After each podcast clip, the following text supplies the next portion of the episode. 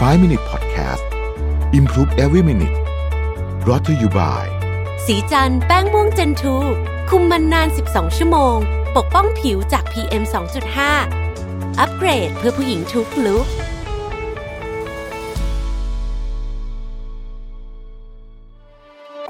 สิ้นสุดการรอคอยกับ Back on Track Planner สมุดจดรุ่นใหม่ปี 2021 จาก Mission to the Moon ผมอยากชวนทุกท่านกลับมาจดบันทึกชีวิต เปลี่ยนตัวเองให้กลับมาดีที่สุดทำสิ่งนี้ไปพร้อม ๆ กัน Back on Track สู่เส้นทางที่คุณอยากได้ สามารถดูรายละเอียดได้ในเว็บไซต์ของ Mission to the Moon ขอบคุณครับ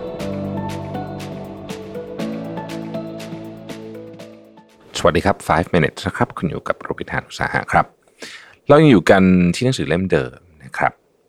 หนึ่งในกรอบความคิดที่ผมว่า เป็นกรอบความคิดที่มีอิทธิพลกับชีวิตเรามากเนี่ยนะฮะก็คือเรื่องเกี่ยวกับอาหารนี่ยนะครับ อาหารวัฒนธรรมความเชื่อต่างๆนะฮะเกี่ยวข้องกับน้ำหนักตัวของเราเป็นอย่างมากเลยนะครับแล้วก็ถ้าเกิดว่าคุณรู้สึกคุณมีปัญหากับเรื่องการควบคุมอาหารแล้วเนี่ยผมเองก็มีนะฮะต้องบอกอย่างนี้ก่อนไม่ใช่ว่าจะเป็นเอ็กซ์เพรสอะไรนะฮะค่อนข้างจะเป็นอีกข้างหนึ่งด้วยซ้ำก็คือ มีปัญหาเรื่องของการเป็นเป็นคนเอ่อ enjoy eating มากเกินไปนะครับ ผมเคยจำเรื่องหนึ่งที่คุณแม่ผมเล่าให้ฟังได้ว่าเออคุณแม่พูดถึงเพื่อนที่เป็นคนฝรั่งเศสนะครับ บอกว่าตั้งแต่รู้จักกับเพื่อนคนนี้มาเนี่ยนะครับคุณแม่รู้สึกว่าเขาเนี่ยทานอาหารแบบน้อยมากเลยนะฮะคนฝรั่งเศสนะครับ แล้วก็เขาก็หุ่นดีตลอดอายุแค่ไหนก็หุ่นดีนะครับไม่น้ำหนักเกินนะครับ ก็เลยเป็นสิ่งน่าสนใจนะฮะเพราะว่ามันเป็นเรื่องที่เปิดขึ้นมาของบทบทนี้นะครับของหนังสือเล่ม The Frame เนี่ยนะที่เรากำลังคุยกันอยู่เนี่ยนะครับบทนี้ก็บอกว่า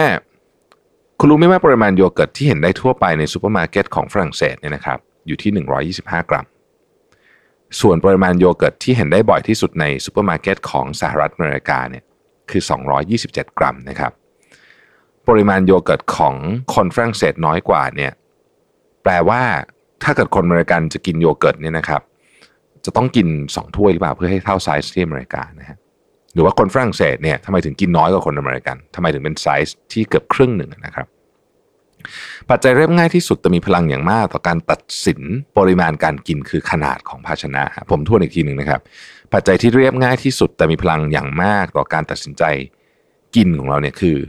ขนาดของภาชนะครับ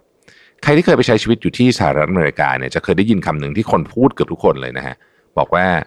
ไปร้านเวียดนามเงี้ยนะฮะสั่งข้าวผัดมาจานเนี่ยกินไงก็กินไม่หมดฮะมันใหญ่มากมันเหมือนข้าวผัดแบบที่เราสั่งแบ่งกันในร้านอาหารจีนที่เมืองไทยเนี่ยเป็น portion แบบอย่างนั้นนะคือมันพูนนะแต่ว่าอยู่ไปสักพักหนึ่งอะครับ ไม่นานนะฮะเดี๋ยวกินหมดเขาเป็นอย่างนี้ทุกคนนะครับ คนไทยตัวเล็กเนี่ยก็กินหมดนะฮะเพราะฉะนั้นเนี่ย ภาชนะในการใส่อาหารต่อการกินหนึ่งครั้งเนี่ยจึงส่งผลอย่างมากต่ออาหารที่คุณกินเนี่ยยิ่งหน่วยมาตรฐานของอาหารใหญ่มากแค่ไหน ก็จะยิ่งทำให้กินอาหารมากขึ้นนะครับ หมายความว่าชามข้าวใหญ่ทำให้เรากินอาหารมากกว่าชามข้าวเล็กนั่นเองนะครับ อาจจะมีคนสงสัยว่า เอ๊ะ ถ้ารู้ปริมาณความหิวเวลากินชามเล็กก็กินหลายชามกว่าชามใหญ่สุดท้ายแล้วปริมาณก็เท่ากันไม่ใช่เหรออะไรประมาณนี้นะครับหรือว่าถึงจะบอกว่าชามใหญ่แค่ไหน แต่ถ้ารู้ปริมาณความหิวก็อาจจะเหลือข้าวเอาไว้ สุดท้ายปริมาณก็เท่ากันไม่ใช่เหรอนะฮะคำตอบคือมันไม่เป็นอย่างนั้นครับ ศาสตราจารย์พอลโรซินนักจิตวิทยาชื่อดังของมหาวิทยาลัยโคลัมเบียนะครับ แสดงให้เห็นจากงานวิจัยที่เขาทำกับเพื่อนร่วมงานว่า ขนาดของหน่วยมาตรฐานเป็นปัจจัยที่ตัดสินปริมาณการกิน เขาทดลองวางลูกอมทุซิโรนะครับที่ล็อบบี้ของบริษัทแห่งหนึ่ง เพื่อให้พนักงานหยิบกินง่าย ๆ ในตอนเช้า วันหนึ่งเขาวางลูกอมขนาดเล็ก 3 กรัมไว้ 80 เม็ดอีกวันหนึ่งวางลูกอมขนาด 12 กรัมไว้นะครับคือขนาดใหญ่กว่าอันแรกเนี่ยสี่เท่าเนี่ยไว้ 20 เม็ดนะครับ หลังจากนั้นก็นับจำนวนลูกอมที่เหลือในแต่ละวัน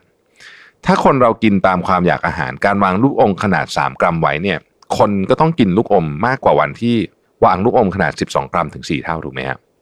เพราะว่ามันเล็กอะมันเล็กกว่า 4 เท่านะครับ แต่ผลลัพธ์ออกมาว่า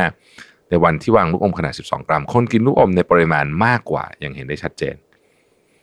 มีการทดลองแบบเดียวกันที่อพาร์ตเมนต์ราคาแพงในสหรัฐอเมริกานะครับ โดยทีมวิจัยเนี่ยได้วางช็อกโกแลต M&M ไว้ที่ทางเข้าอพาร์ตเมนต์ และวางช้อนไว้ให้ข้างๆ เพื่อให้ผู้อาศัยตักช็อกโกแลตได้อย่างสะดวก โดยวันแรกเนี่ยเลือกวางช้อนชาขนาดเล็ก วันต่อมาเปลี่ยนเป็นช้อนที่ใหญ่ขึ้น 4 เท่า เมื่อตรวจสอบปริมาณของ M&M ที่เหลือเนี่ยนะครับผลปรากฏว่าในวันที่วางช้อนขนาดใหญ่ไว้เนี่ยผู้อาศัยในอพาร์ตเมนต์กินช็อกโกแลตเยอะกว่ามากๆเลยทำไมขนาดของชามจึงเป็นตัวตัดสินปริมาณการกินมากกว่าความอยากกิน นั่นเพราะขนาดของชามทำหน้าที่เป็นกรอบความคิดนั่นเองนะฮะ ชามนี่แหละกรอบความคิดนะครับคนเรามีแนวโน้มจะตีความปริมาณที่นำเสนอไว้เป็นพื้นฐานว่า นี่คือปริมาณเฉลี่ยที่สังคมยอมรับได้ หรือว่านี่คือปริมาณเฉลี่ยที่ฉันควรจะกินอะไรแบบนี้เป็นต้นนี่นะครับ ดังนั้นในกรณีที่ชามใหญ่การเหลืออาหารจะทำให้รู้สึกผิด เราได้รับคำสอนมาด้วยนะว่าอย่ากกินอาหารเหลือนะครับในกรณีที่ชามเล็กถ้ากินหลายชามก็จะรู้สึกไม่สบายใจเหมือนกันว่ากินเยอะเกินไปหรือเปล่านะฮะไม่มีใครบังคับให้คิดแบบนี้ แต่ขนาดของชามตรงหน้าทำหน้าที่เป็นกรอบความคิดและชี้นำให้เราเข้าใจว่านี่คือปริมาณมาตรฐานนะครับ อาจารย์ยูแทอูคณะแพทยศาสตร์มหาวิทยาลัยแห่งชาติโซเคยแนะนำในหนังสือของเขาว่าให้กินอาหารเพียงครึ่งเดียวไม่ว่าจะเป็นอาหารชนิดใดก็ตาม นี่ไม่ใช่วิธีการลดน้ำหนักแบบที่ต้องเลือกกิน แต่เป็นการบอกว่าให้กินทุกอย่างแค่ครึ่งเดียว เมื่อนักข่าวถามอาจารย์ว่าผักที่ดีต่อสุขภาพก็ให้กินแค่ครึ่งเดียวเหรออาจารย์ตอบไว้แบบนี้นะครับ แน่นอนครับ ยกเว้นน้ำ อาหารทุกอย่างต้องลดปริมาณเหลือเพียงครึ่งเดียว คนที่ทำงานในครัวบ่อยครั้งระหว่างล้างจานก็เผลอกินไปโดยไม่รู้ตัว จึงต้องลดลงเหลือครึ่งหนึ่งด้วย ตอนกินอาหารนอกบ้านก็ต้องเหลือไว้ครึ่งหนึ่งหรือไม่ก็ไม่ต้องสั่งของตัวเองก็ได้ย่างกินส่วนที่เหลือของอีกคนหนึ่งสักช้อนสองช้อนก็เป็นวิธีที่ดีเหมือนกัน คนจำนวนมากเห็นด้วยกับคำแนะนำของอาจารย์ยูแทอูแต่ก็ยังถามคำถามแบบนี้ครับ อืมเข้าใจแล้วครับ แล้วเราจะกินแค่ครึ่งเดียวได้ยังไงคำตอบ ที่กรอบความคิดโยนให้นั้นไม่ซับซ้อนครับ ก็ลดขนาดของภาชนะทั้งหมดลงให้เหลือครึ่งหนึ่งสินะครับ ขอบคุณที่ติดตาม 5 minutes นะครับ สวัสดีครับ 5 Minute Podcast Improve Every Minute